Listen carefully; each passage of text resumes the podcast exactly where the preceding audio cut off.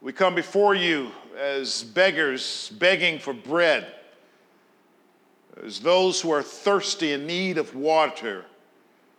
Lord God, we know that you are the only one that truly sustains.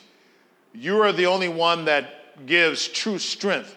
Uh, so we come before you today, Lord God, uh, that you would replenish us and that you would lift us up, encourages us, encourage us, and put us on the tracks of your righteousness. So, Father, have your way in our midst today, Lord God. And we ask you all these things in Jesus' name. Amen. Uh, would you turn with me to Romans chapter 12, beginning in verse 3? Romans chapter 12, beginning in verse 3. This section of scripture begins with uh, Paul mentioning about what he's going to say and how it originates in the grace of God. Right? So Paul is saying uh, here, beginning in verse 3, that what he needs to say, that it uh, finds its origin in God's grace. Now, this is extremely important how we think about God's word. And whether we think or not, if a person has uh, the right to say that they are speaking what thus says the Lord, or is it only their opinion?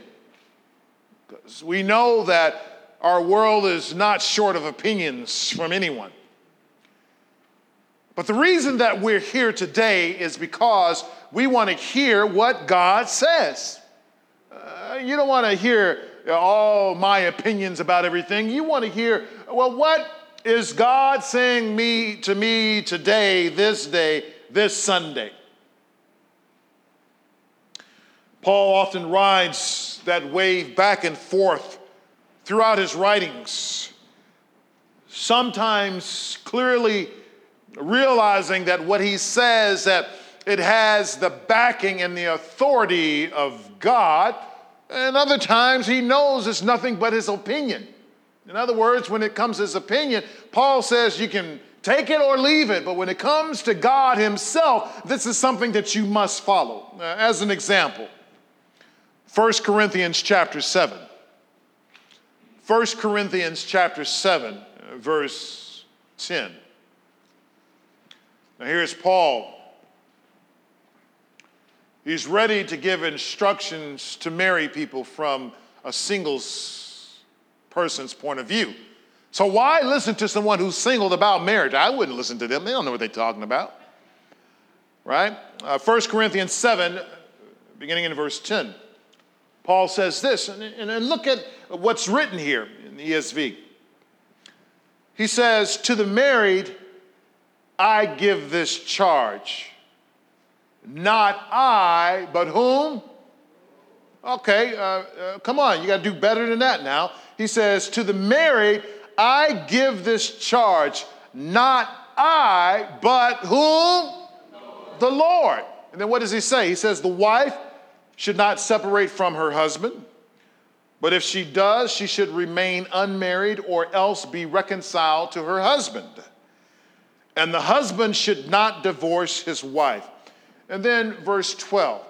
He says, To the rest, I say, and then what does it say? It says, I, and then what does he say?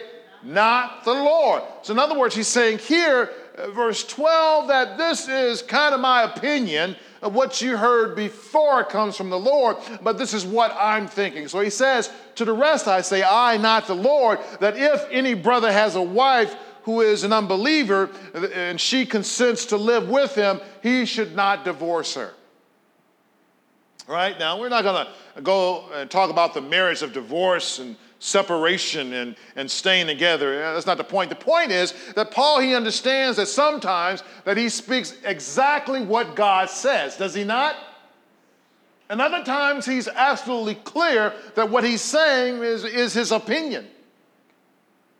But even Paul's opinion at the time rises to the level of Scripture. Can you say amen? Amen. So now, here in Romans chapter 12, verse 3, Paul clearly understood that God gave him, he says, the grace. Right? So it says here, verse 3 for Romans 12 3 For by the grace given to me, I say to everyone. Right? So he's saying that the grace that he has, that he's operating in the authority, in the understanding, and with the ability that comes from on high. He's almost speaking in a prophetic voice. And he's speaking specifically about the issue he's about to set forth. So, uh, what is the job of the believer? What is the job of the person who's hearing these words? And that is to listen carefully and receive what the Lord says. Can you say amen? So, Paul is saying that if what he's about to say is because of the grace uh, of God, and we know grace is God's unmerited favor, it is something that he has bestowed upon us, not that we have earned it, but something that he has decided to give us. So if he's saying that God has given him the grace to say what he's about to say, then from a listener's standpoint of view, then we need to take pay attention and take notes. Can you say amen to that? So, what is the word that is coming from the Lord? What is Paul talking about? What is he saying to us today? And here it is, you're going to love this. Don't think you are more than what you are. Amen? Don't think you are more than what you are. Romans 12, verse 3. He says, For by the grace given to me, I say to everyone among you, not to think of himself more highly than he or she ought to think but to think, he says, with a sober judgment, uh, each according to the measure of faith that God has assigned. You got to look at that carefully now, right? For by the grace given to me, I just explained that, that God gave him the grace to say what he's about to say, uh, that uh, you are not to think of yourself more highly than you in other words, don't think that you are all that and a bag of chips when you ain't nothing but an empty bag. Amen? So this sounds as if it's coming from nowhere. But then we know it doesn't come from nowhere as this verse begins with the word for, right? Uh, and you already know, just like if you saw the word therefore at the beginning of the verse, or you see the word for, if you see the word but at the be- beginning of the verse, you know there's something else that came before it. Amen? And it is your job to go and discover what came before that but, that because, or that for. However, I begin with a larger context in which chapter 11, Paul, chapter 10 for that matter, uh, that Paul, uh, he spoke about Israel and their disobedience. And because Israel was disobedient to Gentiles, that's us, that's you and I. And you know, if you were in Sunday school, uh, the goy, the goyim, as they would call us, uh, that we were able to reap the benefits, uh, namely salvation, because of their disobedience. The idea is just because you, uh, as Paul is saying, as a Gentile there in uh, Romans 11, may have salvation, it doesn't mean it's, start, it's time to start boasting and to become arrogant about it. Amen? It's not time uh, for you to start saying, na na na na na na, because I have salvation and you don't. Uh, Paul says that's the wrong attitude, uh, that you are wrong. This arrogance that appears when we think we're better than the Jew, or for that matter, when we think we're better than anyone else. Because at the end of the day, we are all saved by the grace of God. Amen? It is by the grace of God that we go. In fact, uh, this idea of how we think, uh, Paul, he also addressed that here at the beginning of Romans chapter 12, verses 1 and 2. And verse 2, he says, and you may be familiar with this, uh, Paul says, Do not be conformed to this world, but be transformed by the renewal of your what? Of your mind. That by testing you may discern what is the will of God, what is good, I call it gap, right? Good, acceptable, and perfect, uh, God's will. I only deem that God only has one will. Some say his, his, uh, his perfect will and his acceptable will. I say God only has one will. That's my thought. That's my opinion. Amen? Uh, so our mind should be renewed in Christ or be in that process, especially when something ungodly becomes lodged in it. Uh, when ungodly thoughts are lodged into our minds, we should quickly come before the Lord in prayer. We should quickly uh, come to God's word to see what God says, or we should quickly go to a brother and sister in the faith who's strong enough, who's wise enough to understand to help put us back on track. So don't think you're all of that when you are not. In other words, uh, don't have an exaggerated opinion of yourself. Don't have an exaggerated opinion of yourself. And I would say, don't have a too high opinion of yourself or even a too low of an opinion of yourself. Uh, some of us, we have, we have the opposite problem. It's not that we are boastful. Our problem for some is that uh, we think that we're nothing. But the bottom line that we are something, but our something in which we are, we are because of Christ Jesus. So you are, you are not nothing, right? Double negative, right? I said, don't do that. No, don't say that. Don't write that. Uh, you are not nothing. You are somebody, not because you are a body walking around, but you are somebody because Jesus is somebody. So you're not nothing, uh, but you are not all that either. You are who Christ says that you are. So we have a standard in the body of Christ. And the standard by which we live, the standard by which we operate is according to the faith that God has given us. Again, uh, Romans 12, 3, and I need to read this again. For by the grace given to me, I say to everyone among you not to think of himself or herself more highly than they ought to think, but to think with sober judgment, each according to the measure of faith that God has assigned. Listen to that.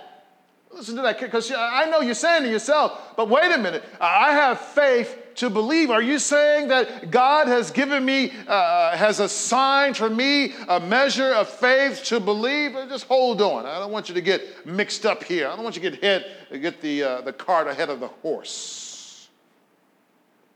So, how should we measure ourselves spiritually? How do you, how do you know how far along you are? Right? And this plays hand in hand with what I mentioned earlier about the renewal of the mind be transformed by the renewal of your mind, uh, that by testing you may discern whether it is the will of God, right? Uh, God wants our minds to be renewed. We must be in a position uh, that God wants to do something uh, great, transformative, uh, transformative in our lives.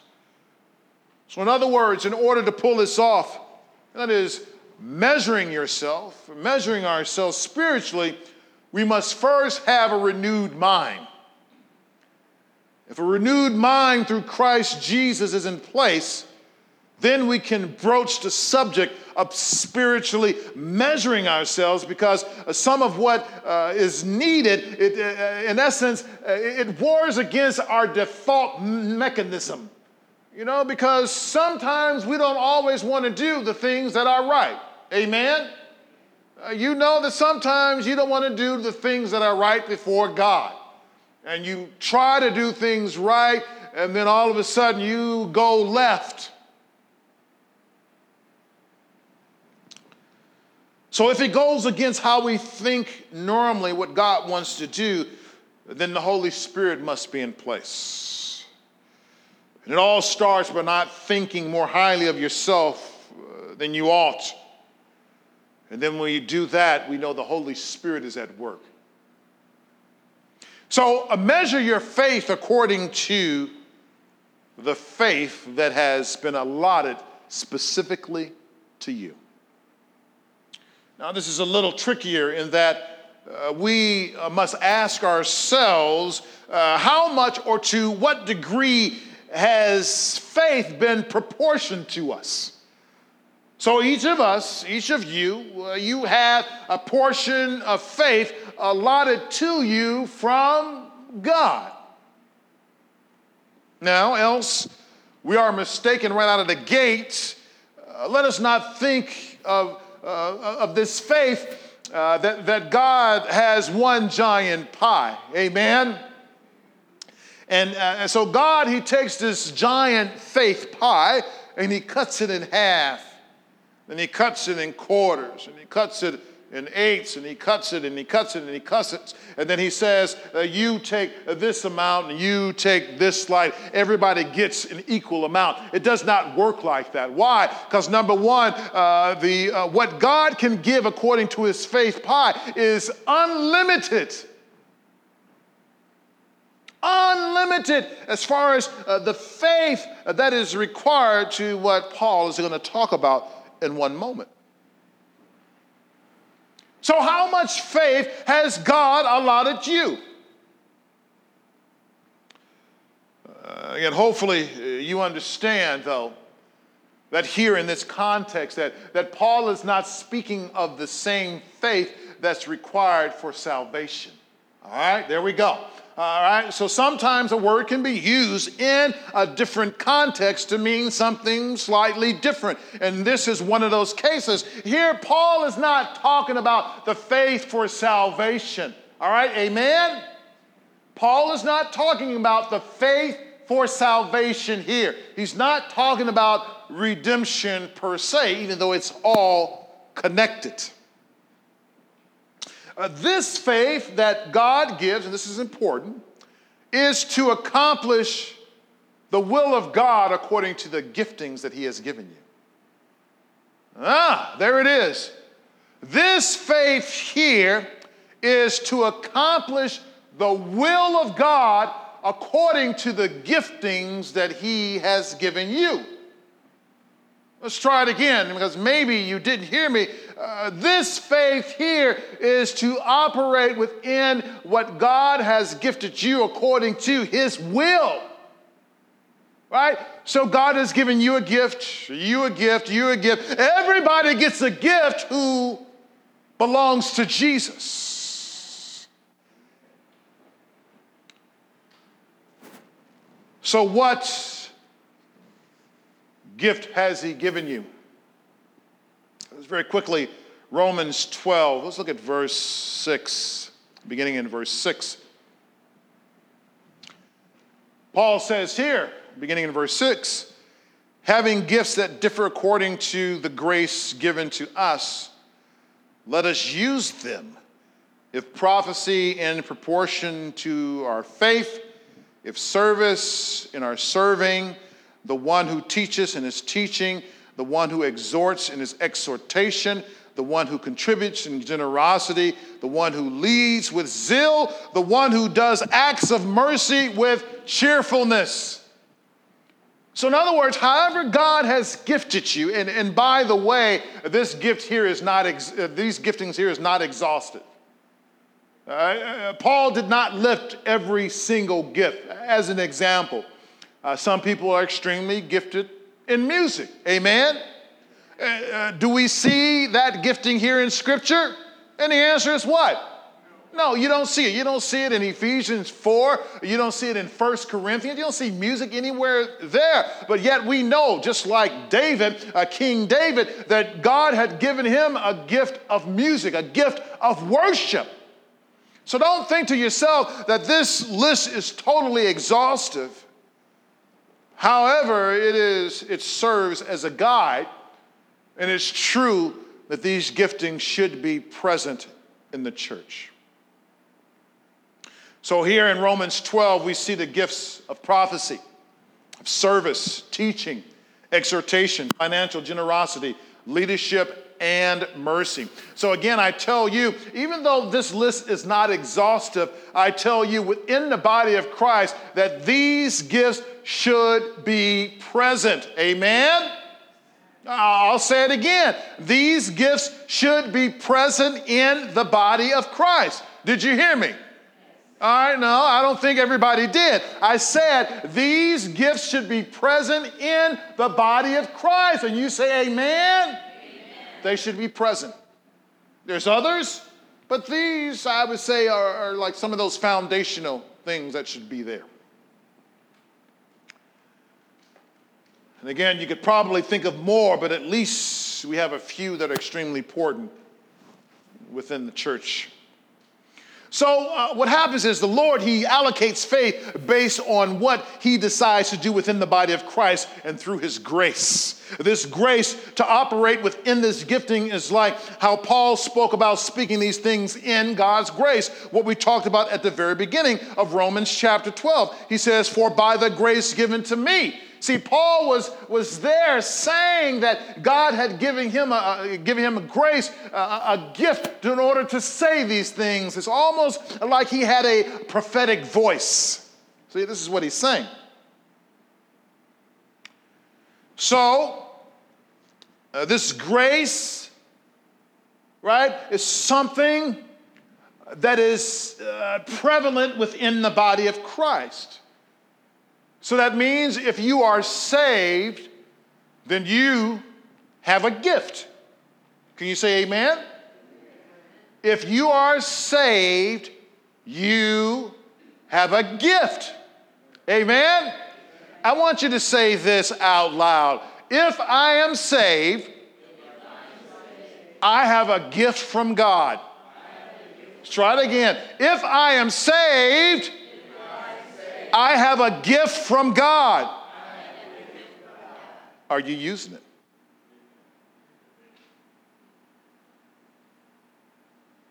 So, if you have a gift from God, are you using it? Huh.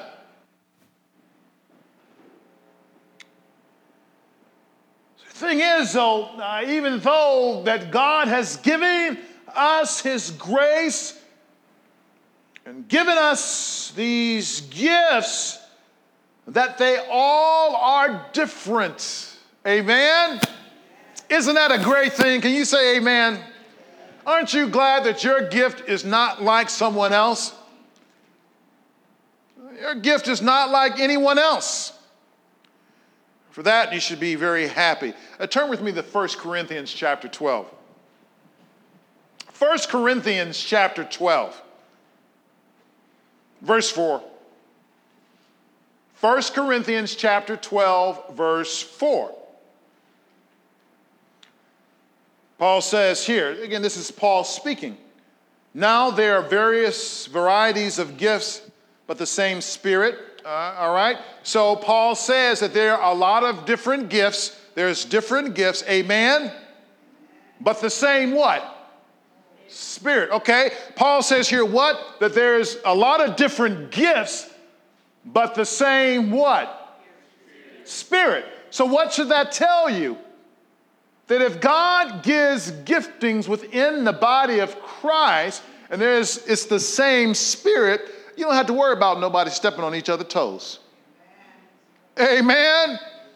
You ain't got to worry about brother so and so. You don't have to worry about sister, uh, sister Moesha, amen. All right. I don't like her. How come you don't like her? She thinks she can come up here and do the same thing that I'm doing. Don't worry about that because God has a lane just for you in the church.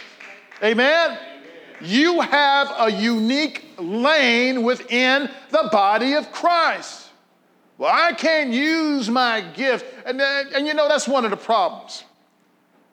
One of the major problems is that uh, someone else uh, sees another person using a gift that's similar to theirs, and then they want to they want to take their place.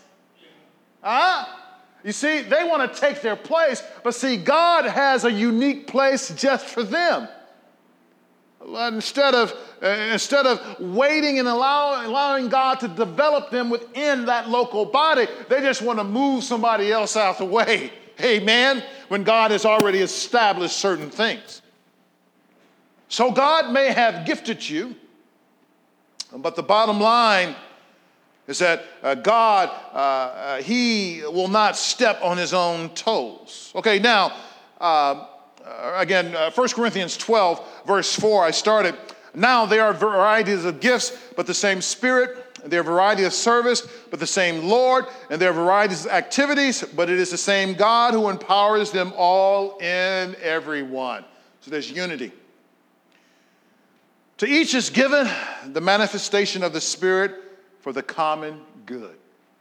So your gift that God has given within the body of Christ he does it for what? For the common good. He does it for everyone. So think about this for a moment. If God has given you a gift and you never use it in the church, then by golly, what in the world are you doing? If God has given you a gift and you are not using it within the body of Christ, then what in the world are you doing?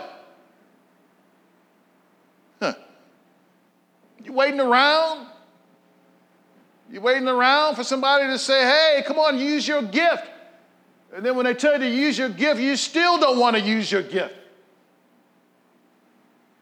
Why would God give you the gift if He wants you to sit on it? I, I bet you uh, I bet you any money if you had uh, a couple of thousand dollars in your pocket, you wouldn't sit on it, would you? You'd be like, oh, let me go spend it or put it in the bank or do something. Imagine if you go to a birthday party of someone and you hand your friend a birthday gift and they take the gift and they put it over to the side and they never, ever, ever, ever open it what are you going to think? Why did I even give it to them in the first place? So, if you are a follower of Christ, right, and God has given you a gift, you see, once you are born again, uh, inherent within your spiritual DNA is the gifting of God. And when you are born again, God has placed uh, a gifting DNA within you. Again, the question is are you using it or are you not using it? So, Let's go on. I want to keep reading in 1 Corinthians 12. I keep going back here. Let's just go ahead and finish this up real quick. Uh, 1 Corinthians 12, verse 7 To each is given the manifestation of the Spirit, uh, the Spirit for the common good. Uh, for to one is given through the Spirit the utterance of wisdom, and to another the utterance of knowledge according to the same Spirit, to another faith by the same Spirit, to another gifts of healing by, one, by the one Spirit, to another the working of miracles, to another prophecy uh, to another the ability to distinguish between spirits, to another various kinds of tongues, to another the interpretation of tongues. All these are empowered by one and the same Spirit who apportions to each one individually as he wills.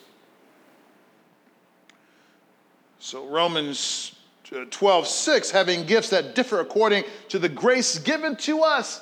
Paul says, if that's true, let us use them. So the Lord, He allocates faith based on what He decides to do within the body of Christ and through His grace. This grace to operate within this gifting, again, that it's in your DNA, it's already there. Hmm.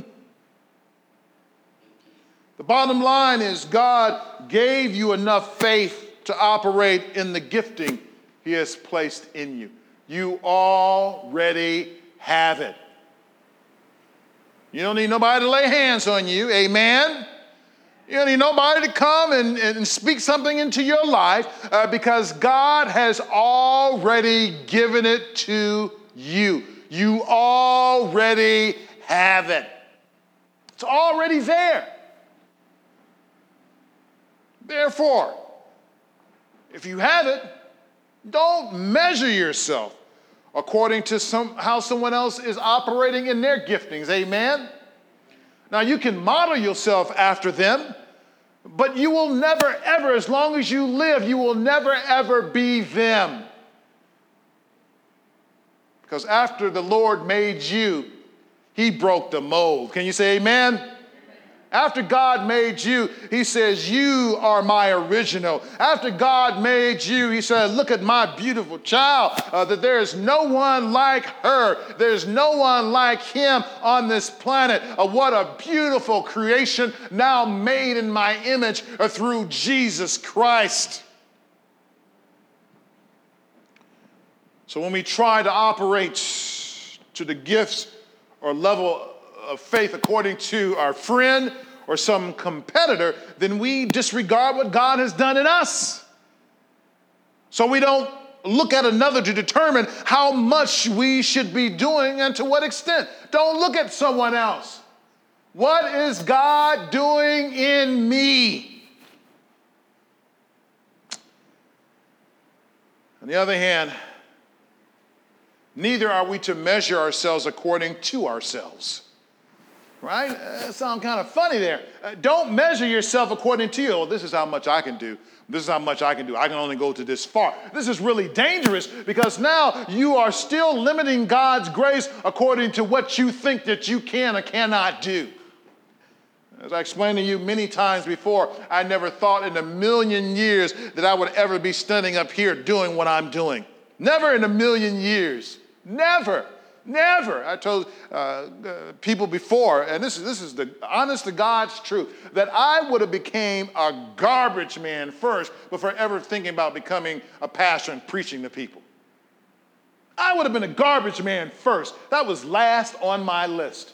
Hey, in fact, when I was in college, it came time to do uh, communication classes. You know, I'm like, man, I, you know, I didn't want to do that. I had note cards and all other kinds of stuff. I did not want to do it man, I tried to try to fake my way on through. I didn't want to do it for anything. I get up in front of folks in my mind, would just get all scrambled. You know, I, am uncomfortable. I mean, I'm a, I'm a total wreck. A total wreck. It is so weird. Isn't that weird? even as a musician, believe it or not, I'm a nervous person. That as a musician, that I love music. As a kid, I loved it. I was terrified to play before people. I love music, it was fun, but I was absolutely terrified to be in front of people. Then I remember one day, I think I, I said to myself, man, you finally got this thing licked after all these years. You know, I was no longer terrified. And then one day, I was in a performance in Europe, and this guy, I was you know, just you know, doing my thing. I'm just playing. And this guy came with a television camera, and he was like this close to my face. You know what happened to me? I came undone. Because now I'm thinking to myself, there's already a lot of people in the audience. I'm thinking to myself, now people all over the world looking at me. I mean, I mean, I just came totally undone. But eventually, God, He repaired that as well. You see, what happens is if you're uncertain about your gift, that God has put in you, that God will encourage you. God will fix you. Shoot, you're looking at a guy who, who failed third grade, huh? And then he went on to, to make a double in seventh grade? What kind of nonsense is that? You see, you see, if you're willing to allow God to work with you, that God can use you. God can use you. What are you waiting on? What are you afraid of? How much are you willing to believe God for in what you do as a member of the body of Christ. Hmm. It is the church who is the primary recipient of your gifts. so you bring your gift to church, but you never present it to the church. You bring your birthday present to the birthday party, but you never give the present to the birthday girl or the birthday boy. What kind of nonsense is that? Amen? Some of you saying, is he talking about me? Yes and no, right? If I'm talking about you, I'm not talking about you. If I'm not talking about you, then I am talking about you, right? What kind of sense does it make to go through all the trouble to have a gift, have it wrapped neatly, to go to the birthday party or to go to the anniversary party, to walk in the door, you have the gift in your hand. They're like, welcome, welcome. They're looking at you, they're looking at your gift, looking at you. You come in, you enjoy yourself, and then what happens? You take the gift and you walk and you go right back home. Some people do that within the body of Christ, in the church. They come in happy. Oh, I'm glad to be in the house of the Lord. They come with their nicely uh, wrapped gift with the bows and the shining and everything else. Oh, I'm so glad to be in the house of the Lord. Uh, they don't uh, present the gift before the Lord, before the church. And then when church is over with, uh, they're like, uh, let me take my gift back and go on back home. And then, of course, they change their mind next time. Amen. They come into the church with their gift. Oh, here's my gift. But they never use it. Then they take that gift right back home. Why did God give you the gift in the first place?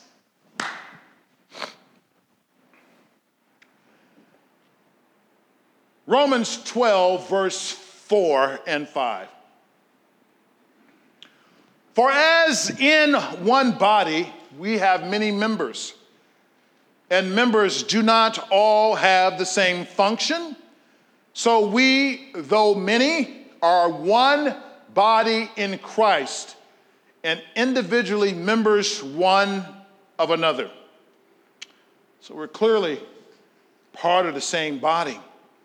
We're part of one another. We've already said that.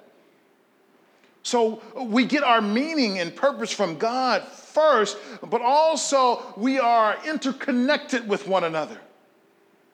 In other words, without the body, what good is the arm? Without your head, what good are your ears? Without your fingers, what good is the palm of your hand? So, if we were now to reflect again on verse 3 here in Romans 12, where scripture says, Don't think more highly of yourself than you should, then it comes into perspective now. Imagine if one of your legs were to say to the rest of your body, Oh, I'm better than the rest of y'all because I hold you up. Your legs will say, I hold you up. You want to get to point A to point B fast, I will cause you to run there fast. You want to get there slow, I will make you go slow. And your legs say, Yeah, I'm all that. Then your legs end up saying, I don't need you. We are the star of the show. Number one, what happens to the legs without the body? And then what happens to the body without the legs? Can you imagine having a head with no ears? So interesting. Um, I think it was this past week there was, uh, I'm not, you know, I'm not going to even say, I'm not even sure if it's true. It looked like it was true. It was like a, an infant born in India with that had uh, two heads. I'm not even sure if it was true. It looked like it was real, but I have to backtrack because these days you just don't know anymore. Amen. You, you, you, just, it looked like it was really real, so I, I, I'm going to stop looking at that. Now that I think about it, you stop looking at that. But imagine, you know, uh, just having, imagine if my head was bigger than the rest of my body. Imagine if my head was this big, this wide, and this tall, and I have little bitty feet walking around. Imagine that, Mr. Potato Head.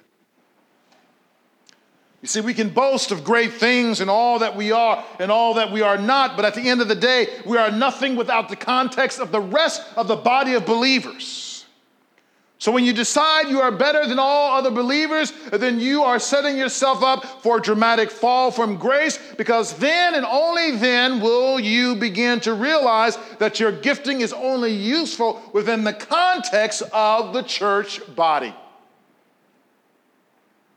We are, however, members of one another, even though we don't have the same function. How much faith do you have in order to operate in your spiritual DNA? Some of you are employed in various fields and do an outstanding job to the glory of God. For many of you, you, have to, you had to learn uh, to do your work with great professionalism and with great excellence. Uh, so, to get to that level, you needed to develop your skills through extended education, seminars, and learning from mentors, right? It all didn't come so easily, but after you acquired the skill, you now know how much a part of you are to your company or your corporation. The point is that you had to take a chance to figure it out all out. All right, you had to take a chance to learn and to become better and better over time. And sometimes it works that way with your giftings. Uh, that uh, the latency of that gifting is sometimes it takes experience, and sometimes it takes a mentor to help it uh, develop to its fullness. A toddler would never learn to walk if it never tried to walk. Falling down is a part of the process. But now we are professional walkers, aren't we? We didn't go to school to learn how to walk. Did you go to school to learn how to walk? Maybe some of you did. I don't think most of us went to school to learn how to walk. Uh, we did have relatives and friends encourage us to walk uh, some that held us up. We did need assistance in walking in the beginning, yet, uh, there con- through consistent trial and error, eventually we grew into professional walkers. When it comes to the church, why are things so different? I've seen people afraid or even embarrassed to operate in their giftings within the body of Christ, not even try. The Greek philosopher Heraclitus once said, You could not step twice in the same river. In other words, it is never the same because the water changes and the shape and the texture of that river changes every moment of the day. Never again we have an opportunity to use your gift in the moment that God calls you. So if God has given you a gift, as a born again believer, and He has, it means He has given you His DNA for the sake of the rest of us. So, my encouragement to you today is to walk in that confidence. Don't be arrogant about it, no. But be a part of the body of Christ just as God intended it. Give it a shot. Trust me the body of Christ will be blessed because of your obedience. Amen. Let's pray.